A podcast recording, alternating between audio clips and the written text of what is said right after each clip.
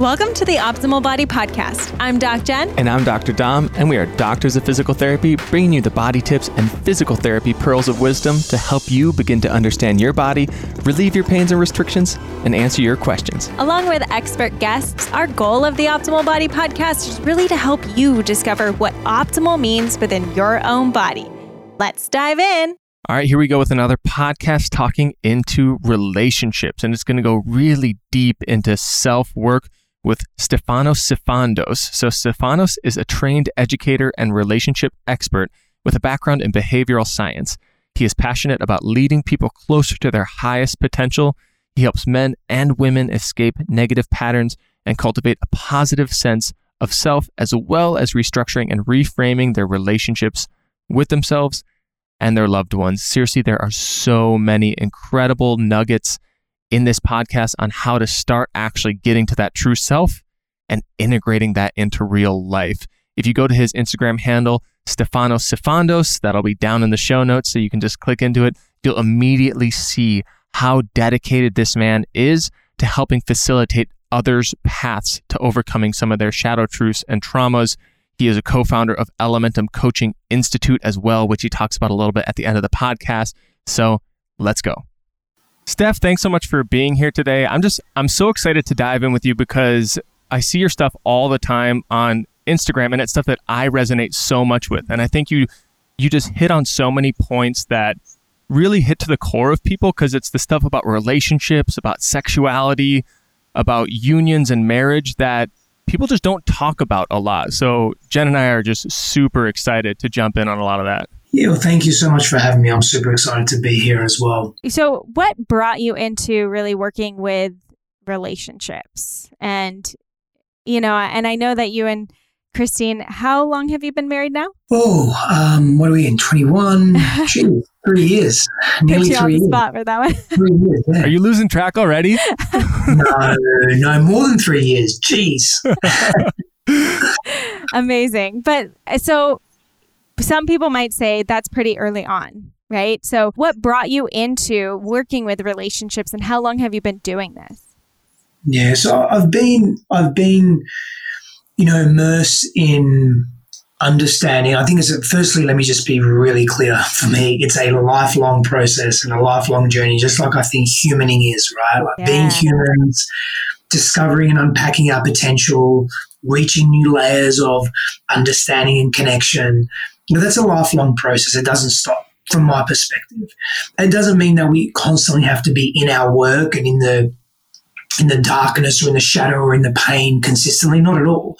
But it does mean that we're just constantly evolving and learning more about who we are in the world. And I think that's a really beautiful thing actually. So for me, you know, I I've been in the call it personal transformation or personal development space, not only as a student, but as a teacher for quite some time, technically since I was 18 years of age, and I'm 39 now. I'm 40 next year. So I've been in this space quite, you know, a few a few years. However, I really wasn't integrated, and I was so scattered in my approach. Not only in how I um, taught, but how I thought, but the, the lives that I was living, I was living a double life. Like I was preaching or speaking to amazing concepts, but I wasn't living them. Mm. Was speaking to integrity and honesty and truth as values that should be played out in relationship. I was speaking to, you know, being transparent with those that you care about, but I wasn't being transparent with the people that I cared about and the people that really cared about me. And I hid and I was in shame and guilt and lies. And it was very painful for me because I wasn't looking at my trauma in the way that I really needed to. I was only just scraping the surface or touching it, but whenever it got too intense, I would just pull myself away. And so it wasn't until about eight years ago that I really started to look at that at a deeper level. And so my relationship, to relationships, firstly, predominantly my, my relationship to myself and all parts of me, my shame, my pain, my trauma, my guilt, my past, my future, my vision, like all of that had to shift. And as that started to shift and I really started to walk my talk and I really started to show up in a healthier way, in a more embodied, integrated way. And that started becoming reflected back to me by strangers um, people that would pick up that presence. And then obviously, not obviously, but also people that knew me and had been in, my world since I was a teenager and, and, you know, family and friends that had seen some pretty big changes that's when I really started orientating myself deeper to this work because I was doing it on myself, for myself, in a way that I'd never done it before. And so, what orientated me, what pulled me towards this work was my own pain, my own suffering, and my own despair, and really just messing up in relationship over and over again. And, and, and not only understanding that, but healing that part of me and healing those parts of me. And so that that really that you know that eight year ago mark really started the the deeper catalyst for me to uh, explore myself in ways I'd never before, but also to serve and to be of service and to create and ideate in ways that I never had before either. Mm, I, th- I, think, I mean, just in what you said right there, so many powerful tidbits that we definitely want to dissect more into. I mean, a lot about the integration, a lot about, you know, even mm-hmm. discovering those initial shadow truths and traumas and, and inner children. Well, and I just got to say that takes so much humility as well as a human to be able to say, listen, this is what I'm saying, and I know how to preach it, I know how to teach it, but I'm not actually living it. And I think when we all kind of step back and look at what am I saying? Who am I saying it to? And am I actually being in that? Like that is that's massive. That's and and being able to get through the shame of that is massive. So yeah. can I just ask like what made you actually start to create that shift that said this is no longer okay. It's no longer okay for me to just talk about this but not actually be it. Yeah, from, from a from an existential meta perspective, it was chaos and turmoil and an immersion, a, a plummeting into the shadow. And and from a more pragmatic, logistical place, it was I was in a relationship, an intimate romantic partnership, whom I, I deeply cared for this woman, and and she deeply cared for me, and we'd been together for about three and a half, four years, and I wasn't behaving in integrity in that relationship. There was infidelity and there was cheating and there was dishonesty and and and masks worn and, and, just shadow behavior and lies and and all of that. And and that came to a head she found out and she discovered my behavior outside of the relationship that wasn't in agreement. We didn't have agreements around that that behavior and and that way of being. And it really brought up a lot of shame to the surface that was undealt with from my past and pain and trauma. And my nervous system had such a reaction. It, was like a, a, come to Jesus kind of moment. You know, sometimes you, you hear uh, drug addicts have a really bad hit and it's like something possessed them or they, the experience was so intense they just they just quit cold turkey there and then and they'll never ever go back it's like a really bad trip and it was almost that and I could never look at myself in the same way again. I could never continue the behavior that I was continuing and being that person anymore because I started to see all the holes in my in my life. I started to to see all the gaps where I wasn't being truthful. I wasn't being honest. I was really suffering deeply. I was blaming everyone and everything but I wasn't taking responsibility. Like even my businesses that were failing, I would say, well, the market's not right, or I don't have enough money to, you know, I don't know the right people. And, and, I was never really taking responsibility. It was always something else. And so someone else. And so I just couldn't do that anymore. And that began the journey of I, I literally just stopped doing what I was doing. I stopped working. I, I gave my businesses up. I, I went into massive debt.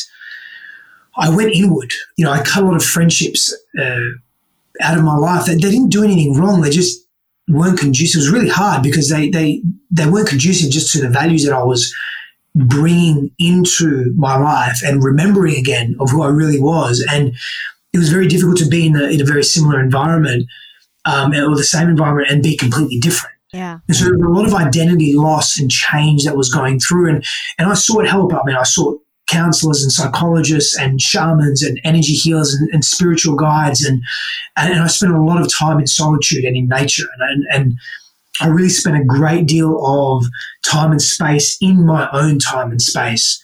Um, and that was very healing as well, but not without it being confronting. Like it was all very freeing and all amazing, but not without having my face and and, and genitals, my sexual self just dragged across rock bottom multiple times. Like that's what it felt like, you know, and, and for me, my journey, that needed to happen in order to give me the context, perspective, reference point, and grace that I needed, although that wasn't very graceful at the, at the time, to be able to transition from an older version of self and selves into a newer version of self. Wow. Yeah, I think that, you know, redefining of self, it's like, it's easy to say, but the process that you just outlined and kind of losing that community that you were surrounded by for so long that you felt like were your friends and, and needing to remove yourself from that environment that was comfortable yet provided a lot of those excuses and those abilities to hide behind things and blame other things to be able to be vulnerable and find your naked self. And you mm-hmm. know find that reference point I, I, think that's something that's so hard especially you know in a, in a place of addiction regardless of what the behavior is yeah. you know you, we're addicted to a certain lifestyle and not being able yeah. to get out of that because we have all of these shields and guards up um, to protect that inner self that that true self that we're not allowing to be seen um, it, it's a really interesting concept once you start taking those shields down and how your body just will viscerally respond um, you brought up one thing about you know that that you kind of went through with infidelity and cheating and i just want to talk about that in general like where do you think that comes from in relationships and, and why are people, you know, seeking out other partners when they're in a committed relationship versus just getting out of the relationship and pursuing new partners or, or things like that? Where do you think that kind of behavior comes from? Think it comes from many different places. It's not, it's not just one place within us. And I can, and I'll speak for myself because I'm, I'm also representative of others and, and other reasons or other people uh, engaged in these reasons, but it's not the only only reason. So for me, I used uh, sex, sex compulsion, sex addiction, um, prostitution, being with many different women, not only as, a, as an ego boost, because a lot of it was done in, in the shadows, right? But the ego boost was part of it for myself and for maybe my peers but it, it, gave, it did a few things for me. It gave me a sense of relief because for me, it defined me being quote unquote free. And freedom was a big wounding for me because of my childhood, and the constriction that I experienced, right? Ultimately, if we really strip all of this back, why we behave how we behave is because of patterns, coping strategies that we've cultivated and developed during our formative years that have, have laid down foundations in our behavioral, neurological, physiological, psychological ways of being right? That's the sort of macro understanding. For me, it was uh, variety and being with many different women and having those those high peak experiences. It, it gave me a sense of relief and freedom, literally like I wasn't being annihilated. And I had that reprieve in my nervous system because freedom was a big wounding for me. So was commitment because of the, up, the upbringing that I had, how I viewed my parents, the violence that I was exposed to, the volatility between them. So I couldn't trust intimacy. I couldn't trust romance. And so I was fooled to believe that the peak experience of novelty and variety, which is a beautiful and real thing, but I, I was fooled to believe that that is love and that is intimacy. So the more of that I had, the more intimacy and closeness and I felt, the more seen I felt. Wow. Even paying women to to be intimate was something that gave me a sense of control in in terms of oh the, you know again a misbelief of this person must really care for me because they're being affectionate. But it was all transactional and it was all me hmm. compensating for the immense pain that I was avoiding. So I needed more pleasure. See the, the greater our pain the greater the compensation for pleasure needs to be and the more frequent it needs to be because we get accustomed to it, number one, physiologically and psychologically. And number two, not only do we get accustomed to it, but we believe that we need more of it and we're on the right path with it. So for me, that was part of it. Now, the other part was, a, was I lacked self confidence in some areas of my life, right? I lacked, it wasn't, sorry, let me, let me go back. It wasn't confidence that I lacked. It was self worth that I lacked, that I mm. masked with false bravado, that I masked with highlighting my achievements in life, whether they were physical or monetary achievements or status or whatever it may be, you know, accomplishments in business and so forth, which I, I, I lied even a little bit about that. Not a lot, but a little bit about that because I wasn't where I really wanted to be. I wasn't, you know, I was, and, and again, what drove me was this unconscious seeking of approval from my father that I never got as a child. And I know, and couple that with I got abuse from him, and couple that with I also received love from him. So it was very confusing for me. So I had what was called a, what is called a disorganized attachment style. growing up and for much of my life. And so the other part was was that was I had such low self-worth that I couldn't be honest in my relationships because I was also scared of the judgment. I was also scared of the shame that would be inflicted upon me because as a kid when I was honest, guess what happened? I was judged. I was shamed. It never went really well. So I hid. So I developed a pattern of hiding in my life right? And so that pattern transcended and played out in my relationships as well. Then let me let me keep going. Some other reasons. Society sees men who do that not necessarily as as good noble men, but it's not like it's not like such a big deal. That's a warped perception. Dishonesty and infidelity saying that's not a big deal, it's okay or it's acceptable, that's a warped perception of healthy relating. And that's not how we healthily relate.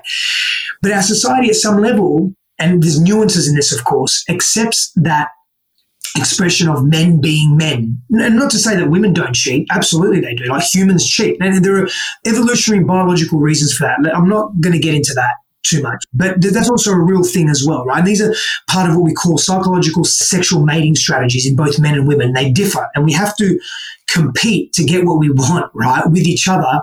Yeah, and, and again, that's a very complex thing, and that's that's millions of years old, and it's evolved over time. But there's that. But let me go back to what I was saying uh, a second ago. So it was also accepted in my peer groups. Like that's what we did like we would, if we were in relationship, sure, we would cheat. It wasn't a big deal. That didn't make it right, and it didn't. It, it, it, it, compounded a lot of guilt and a lot of shame in me personally. And so over years, I had to keep running and hiding to get away from that guilt and shame. And what I needed more pleasure. So drugs weren't my thing.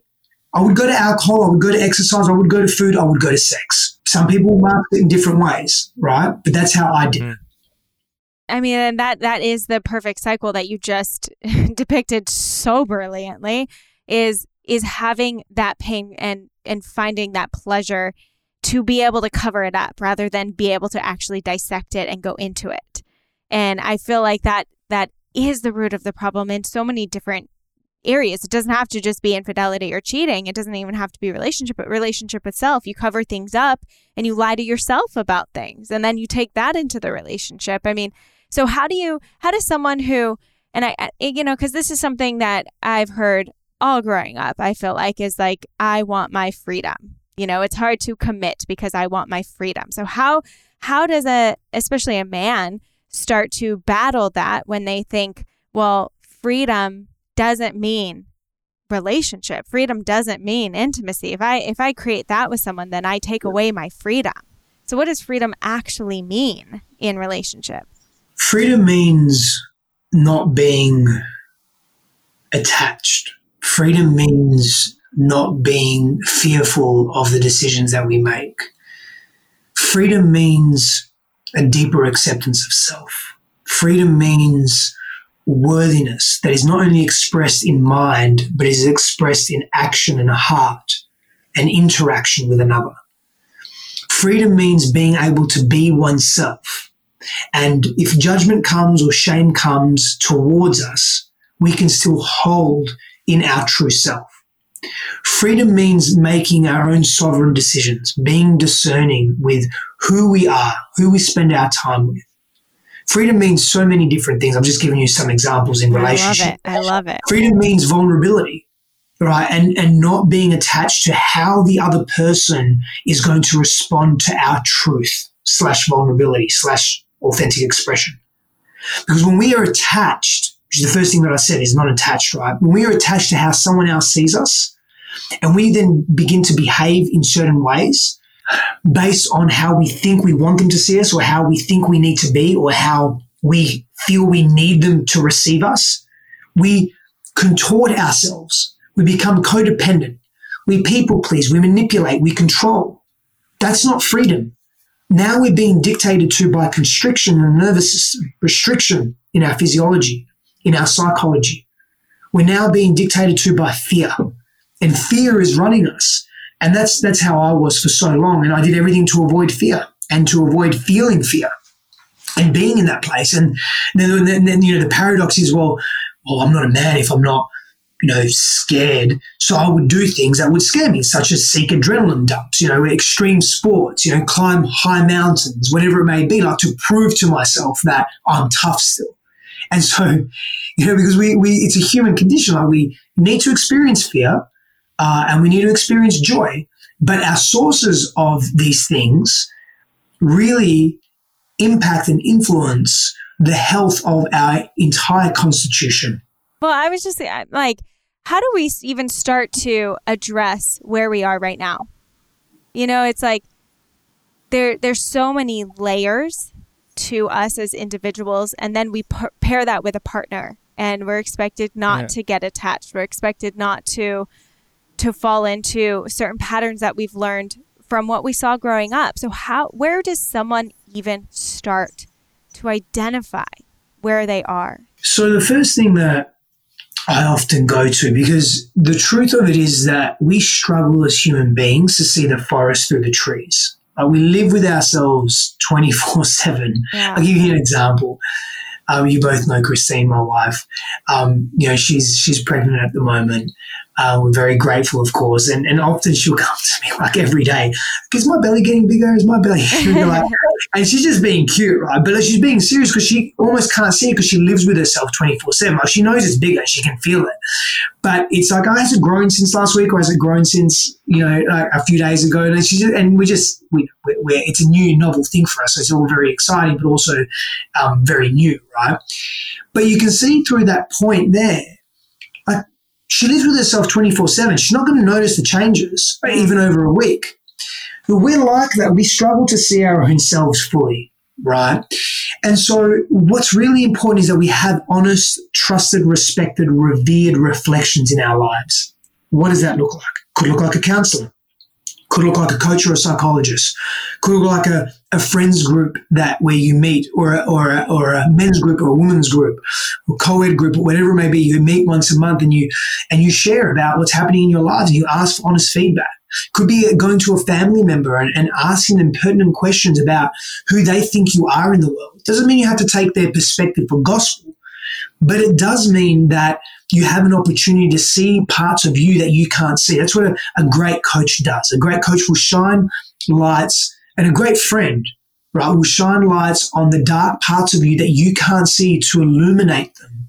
To illuminate them, not to shame them or to judge you, but to bring love, to apply compassion, acceptance to those parts that you can't see, to apply healing, not that they're going to do the healing for you, that you will do the healing for yourself, but to apply context and wisdom and insight.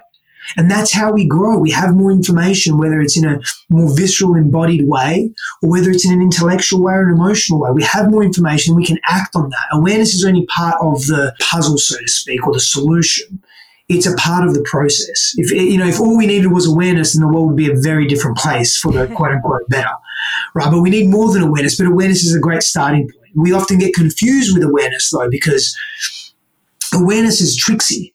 Like in, in Lord of the Rings, the, the Gollum is tricksy, tricksy, tricksy. Like that's what awareness is. Tricksy. It's a trickster because it gives you a false sense of confidence. Like, oh, because I'm so aware of it, Therefore, I've healed it or moved past it. Therefore, I've transformed. Therefore, I'm better than I was. I'm greater than I was. I've grown. Not necessarily, not without continuous, consistent, embodied action. And that's a, that's a deeper process. So we need people in our lives that help us reflect who we are and what we cannot see to help us begin that process. And simultaneously, I will say, spending ample time in solitude, in stillness, in silence with yourself, getting to know yourself at deeper levels, asking yourself powerful questions because powerful questions tend to lead to powerful outcomes and powerful insights and realizations. And so asking yourself those questions that take you to the edge, you can feel that in your body. You're like, what do I really need to learn right now? What am I doing that I really could be doing that would better my life? What are the patterns that continue to play out that are giving me more of what I don't want? What's my true deepest vision for myself? What is the greatest pain that I'm feeling right now? What is the greatest fear that I'm not facing right now? These are powerful questions, right? And so if we can be honest with, with ourselves, honest with each other, we can grow in a deeper way. And so in that, you bring up, you know, once we find this honesty with ourselves and are able to have some awareness, like no, that's not the end of the road. It, it takes this consistent embodied action that you brought up. And, and I think that starts to get towards this this integrating of you know this awareness that we have. And uh, so can you bring up an example of how someone can start to approach okay I'm, I'm aware that i need to make this change or that i need to do this in order to to be true to myself how do i start going about installing this consistent embodied action in my life? Our environment plays a massive role in how we see life and see ourselves. And our environment will trigger right? It will it will tr- it will continue to trigger behavior. And so sometimes having a change of environment can be deeply empowering. And that could be moving city, moving house, changing peer groups, changing jobs, doing something different with your life, like tra- taking yourself on that path that you really want to take. So it could be just going on a holiday, disappearing into nature for a week or a month or six months, depending on what your circumstances allow, right? Like it's that, it's that level of commitment to change. Environment can be really, really cool for that. So changing and shifting your environment can be deeply empowering. That's huge. And I just like, I love what you said about how powerful questions can create powerful outcomes. I think that is, that's so, that itself is so powerful. And, and personally, I found that when I start just writing things down on paper, actually, rather than just thinking about them, but actually writing, it allows for things to come to the surface that I might not even have thought about or I might not be, you know, fully aware of until I actually start putting it down and then I can start saying, okay, where's my action point? How can I put that into into action? And I and it is a continual practice. Like it is it is nonstop. I, of what we do is how we be. Like we we have to do the things. Like, I just I absolutely love this conversation. Now, how do we start to put that into a healthy relationship with another person? And what even defines a healthy relationship? Oh, there are many things that define a healthy relationship, and, and how we put that into a relationship with with another person is through agreements and boundaries, right? Mm-hmm. But in order to put healthy agreements in place and have those very honest, open conversations with those that we care about, we have to be very honest with ourselves, right? Like in order to put in order to have agreements about what your desires are, what you want, what your likes and dislikes are, how you want to disagree in relationship, like in order to have those agreements put forward in relationship, you have to trust yourself, back yourself, know yourself, love yourself, and you have to be committed to the relationship. That's really, really important as well. Is you, you have to be all in on that relationship. And that doesn't mean that, oh, I'm going to spend the next hundred years with this person. I mean, that could be it, but it's more so that you're you're really present to the relationship and you realize that you know, the more honest and present you can be in this relationship, the more that you will get from it. And that may sound selfish, but it's enlightened self interest, right? Because you know that the more that you can get from it, you can give back to the relationship in a more empowered way, in an amplified way. And the, the, the context for that is that the other person shares that similar intention. So you have agreements in how you want to be in the relationship. And then you're boundaried in the relationship as well. It's like, if you're yelling at me, that's a boundary for me. That's not how we argue. That's not how we disagree. That's not how we do life together. So there has to be a, hey, that's a no for me. And, and in order to be boundary though, you have to be self-confident, authentically, genuinely self-confident. You have to carry self-worth for you to be able to express that. And so ipso facto, we come back to working on yourself, constantly being a work in progress on yourself. That's what it's about.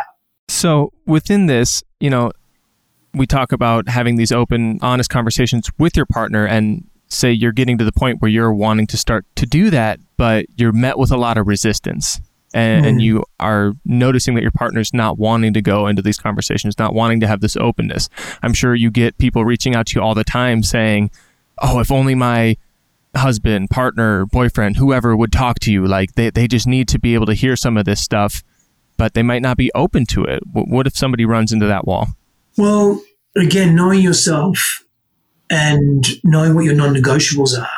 Because if one of your non negotiables in relationship is growth and, you know, being really, really open to oneself and wanting to be in a relationship where there is a consideration and openness, then you have to have a look at the dynamic of the relationship and choose whether this relationship is for you. Now, just because someone may disagree with you or may not be open to something that you're wanting them to be open to doesn't mean that in general they're not an open person, they don't value growth. It could just be this doesn't align for, for them. So understanding why it doesn't align for them. Is it a childhood trauma? Is it a trigger? Is it too early for them? Is it beyond where they're at the moment within their own level of consciousness?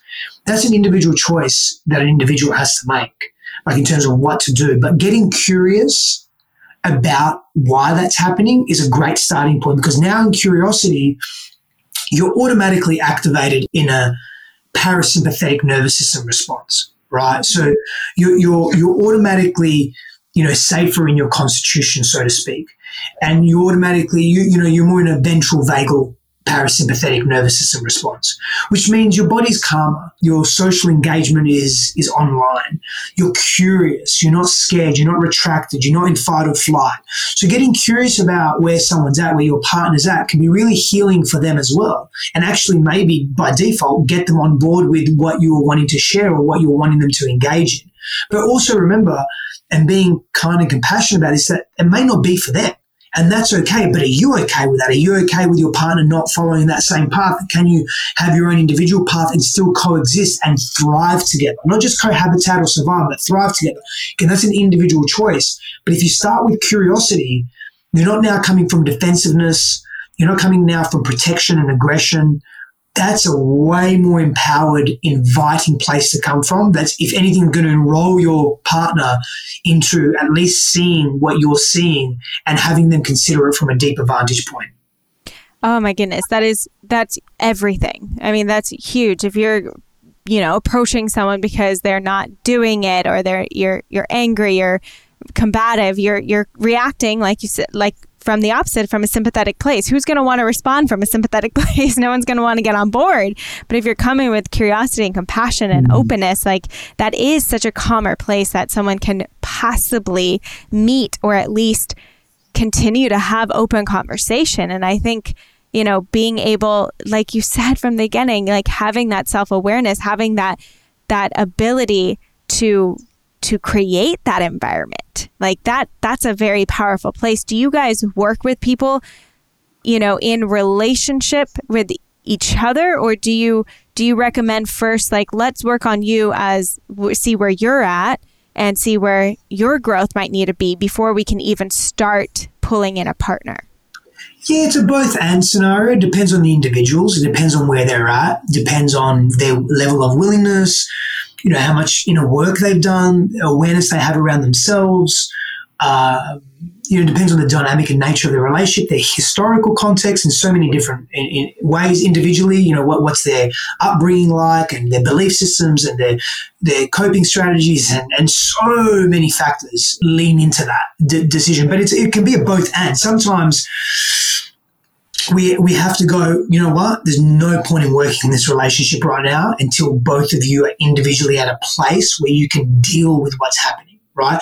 And sometimes it's like, uh, you guys actually are probably going to do better in the relationship, like healing in the relationship. And like an exa- a great example of that is an avoidant attachment style. Like an avoidant attachment style will generally heal best in relationship, right? A secure, uh, sorry, an, an insecure attachment style is probably going to heal best outside of relationships. So not making the relationship the priority, right? I'm just giving you two su- super simple examples yeah. that are somewhat complex as well, can be. But, you know, attachment theory is something that many people know about. You know, the, the book Attached did really well and it, and it expressed that in such a great way. But it's one of the ways that we understand human behavior, right? Through attachment theory. And so, you know, it really depends on the individuals and their trauma, their wounding, their background, their history, and, you know, their, their intentions and so much of what's going on in their now. Can you briefly explain what some of the attachment theories are? And uh, is there an easy way for you to kind of explain that to people who might be listening? Uh, yeah, I mean, yes, d- definitely. And um, to be honest, I, if you scoured the internet, like it, it was, yeah. It, it's, it's, I mean, the, yeah, there's so much there. But let's, you know, let's go into a little bit of attachment theory anyway, just for the sake of it, right? So I mentioned the book, uh, I mentioned the book Attached, right? And so that's a, a, a super cool book in just understanding how attachment theory is, is formed. Generally, attachment theory is formed from zero to call it 18 months, maybe two years at the sort of at the most, but it's it's it's formed at a very young age. You've got anxious attachment. So secure attachment style is the healthiest attachment style, mm. right? Then you've got avoidant, which is one I just uh, one I just explained. So you've got well, actually let me go. So you've got dismissive avoidant. So here you feel isolated. There's a level of ambiguity that you and ambivalence that you experience. You're emotionally distant. You know, you you when something's difficult, boom, you're out. Like you just you don't want to, anything to do with it. You just you're just not you're not you're not interested, right? Um, there's secure attachment style, which of course is the ideal for all of us. It means that as a child, you were nurtured in a way that was healthy. Your needs were met. You could trust your environment. Um, you know, when you called for help, you were met in a healthy way, in a timely way. You know, you carry confidence. There's reciprocity in your interaction. There's not reactiveness. There's resilience. Like it's that that type of thing, right? Then there's anxious attachment style.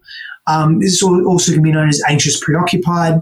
Um, again, here you you you you can be highly emotional um, the, the, you, you, you have like an emotional hunger. Like, you know, enough there, you're very codependent. You experience a lot of turbulence growing up. Um, there's, there's lack of nurturing that you experience. There's a fantasy bond that you share as well. Um, within your relationship. So there's codep- high levels of codependence. Mm. Um, you know, then there's the disorganized attachment style, um, which can also be called, I'm pretty sure, fearful avoidant um, if I'm not mistaken. But again, this is where you experience love, but you also experience turmoil and terror. The hmm. same source of your safety was the same source of your terror. So you had a dramatic, unpredictable, ambivalent environment, volatile environments, a lot of internal conflicts. Um, and so essentially they're, they're, the attachment styles. Now they they then form who we become as adults. Right now, the, the beautiful thing is that we can quote unquote heal or we can move from wherever we are into a healthy uh, attachment, into a secure attachment style. And it requires work, of course, but it's very possible to do. And that's a that's a again a beautiful place to be to know that we're not fixed. Yeah, uh, like we're not we're not stuck in our um, attachment styles. Is that does that answer your question? Oh yeah. Oh, absolutely. No, I think that that was great. And like you said, I think it's beautiful to have the empowerment of just knowing that as humans, as human beings, we have this plasticity of our physiology and our system to always change that, you know, and to what degree and how much. It depends on how long we've been where we're at and how hard and consistent we work at making some different changes. Um, I, I kind of want to continue along the relationship route because I know in your work you talk a lot about the sacred union and and you I feel mm-hmm. like you use that term almost in synonym or in replacement of the word marriage. And I'm wondering if you can explain a little bit what you mean when you say sacred union and and is that similar to a marriage? How would those two relate? It's a great question. I, I don't. Um, if I was to use the word union, that would be synonymous with marriage. Okay. Uh, for me, if I was to say sacred marriage and sacred union, then that would be synonymous for me personally. Mm right? Right. Um, so I appreciate the clarification there as well. So for me, sacred union is uh, this is you know I give a. when everyone anyone ever asks me, you know, what's your definition of sacred union, I swear I give uh, an eighty percent different answer. That's sort of how it is, right? Because what is it today? you it's, it's all the things that we've spoken about yeah. like today. Really, you know, it's it's being willing to do the work together. It's realizing that that your role in the relationship is not just affecting your partner, but it's affecting your own growth in your journey. It's affecting all the people that come into contact with you. It's, it's saying that I'm in this relationship because I'm going to ask these key questions. I'm going to ask, how is me being in this relationship and the way that I show up? How does that affect me? How does that affect my partner? How does that affect our relationship? And how does that affect the world? Well, there's this bigger, bigger picture but it's simultaneously a deep, deep connection to self as well. Right. Like it's not, so it's not, it's not just, oh, I'm here in this relationship because this relationship makes the world a better place. Yes. And does it make your internal home a better place? Like the internal home within mm. your heart, within your own being? Does it make does it make you a better place? Like, what are you learning and gr- how are you learning and growing from this relationship? Are you just spinning wheels? Like to me, sacred union is being is being willing to go to uncomfortable places, to the hard places that you haven't been able to visit before because of your fears. Being in sacred union means supporting each other through different stages of life, being brutally honest, being very deliberate with whatever choices and agreements you make in relationship. Like that, that there could be a definition of sacred union. Mm-hmm. I am deliberate in the choices and the agreements that I make within the context of this relationship. Because I don't think most people do that in relationship. I know I never did. Like I, there were times that I tried where, but it was all lip service. Like it wasn't genuine and, and authentic. And, I, and and sacred union is healing. It's a healing container for all of our past pain, for all of our past worries, for all of our past patterns. Uh, for me, sacred union is recognizing that you are coming together uh, as, as a couple or you know as a throuple, whatever your dynamic is, it's irrelevant. Gen- generally speaking, it's going to be a couple, a coupledom, an intimate romantic partnership of coupledom. But it's coming together saying that I know that you've got stuff in you that is going to help me heal, and I've got stuff in me that is going to help you heal, and together we can heal each other, and in turn heal the planet. Like mm-hmm. that's really what it what it's also about. It's it's you know it's the relationship itself is its own entity. It has its own auric field. It has its own entelechy, has its own deliberate sense of being in the world. Like it's its own living, breathing entity. That to me is also sacred union. A sacred union itself is a relationship outside of just those two individuals. And so that's, I mean, that's how I feel like answering it today. No, I, mm. I love that. And I think that's what like Dom and I say all the time too when we meet two incredible humans that are together, have partnership marriage, and they they don't want kids, obviously, always their choice. However, we always say, "Oh, but you can make this world so much better by having these little like these humans that go out and can, you know, just make the world better." And I think it's a huge responsibility, and I think that's why some people might be resistant to that idea of my relationship isn't just within this in this household, but it is reflective of what's happening at large. And I, that that's huge. That's a lot to take in. Totally. Well, do you relate that as well to sacred sexuality? Is that is that a similar context in the way that yeah, sacred, and sacred sexuality is even a layer deeper because of the vulnerability and the rawness yeah. and the openness that can sometimes be shared and the wounding around sexuality, not only at a collective societal level, but at an individual level through abuse and shame, body shame as an example, you know, sexual abuse, um, just just so much, so much there. Yes, I do equate it very similarly. So, I mean, Steph, we just appreciated so much having you on and cutting through a lot of these topics. And yeah, I mean, like like Jen just mentioned, I absolutely love when we meet amazing humans and we know that they're going to bring another incredible human into this world and do their darndest to provide them a secure base, to, you know, to to form and develop from. So we're so excited for you and Christine um, yeah. to bring to bring a little human into the world. yeah. And your work is is truly truly incredible. I feel like we just tapped on the surface of what we could dive so much deeper into but we don't want to like you know spend hours of your time. Um, so where could people really find more information be able to work with you guys to actually start to dive into this? Yeah for sure. So thank you for that. So you know you can reach out to myself, myself on my website stefanossifandos.com social media at stefanossifandos my wife, Christine, christinehassler.com, and her social is at Christine Hassler. But we also have a, an amazing coaching institute that we, uh, we co-founded, myself, my wife, and another couple, um, Alexi Panos and Preston Smiles, and that's Elementum Coaching Institute. And we teach coaches um, how to be really clean, clear vessels of empowerment for other people and how to, how, for those that are in the space of coaching, how to really get the best out of their clients by getting the best out of themselves, right? Because I've found in my life that I've been, the more successful I become as a coach and as a teacher and a guide, it, there's a direct correlation to the amount of inner work that I do. Mm-hmm. And so part of the curriculum and being a certified master coach and Elementum, so Elementum master coach and Elementum coach, a part of that is doing your own inner work. And, and we, we facilitate the curriculum is, it's really it's a, it's done in such a special way that you're not only learning tangible hard skills and how to, how you can apply that to your clientele, but how you can apply it to yourself. right? Yeah. And, and the amount of, of hours that are involved in the nine month curriculum journey um, to be a qualified coach are really high as well. So there's just there's just a lot of goodness there. So that's elementumcoachinginstitute.com. And you know, we've accumulated so much of our 50 plus years of, of collective knowledge into this program, into this coaching institute, and it's continuing to evolve. Oh, I'm sure you guys are are Mhm. truly doing the work. You're leading the way in all of that. And I can say that I have been to one of Christine's workshops, obviously not this one, but you know, and the amount of respect that I have for you two and in the environments that you create in order for people to heal.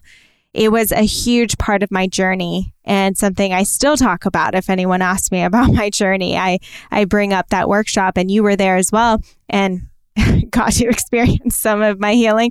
But I, I just, I appreciate who you guys are, how you're healing the world and, Yeah. and living this, this purpose that you're preaching. So thank you for being a walking example of that. Thank you. Thank you to you both. I, I deeply, deeply appreciate that. Yeah. I mean, just a real example of the people doing the work themselves Yeah. and, like you said, becoming the best it within yourself so that you can then help facilitate that in Mhm. others. And so, Stefano, thanks so much for being with us. We appreciate your time and hopefully we get to see you soon. Thank you. Likewise. Likewise. Thank you, Jen. Thank you, Dom. Deeply, deeply appreciate both of you as well.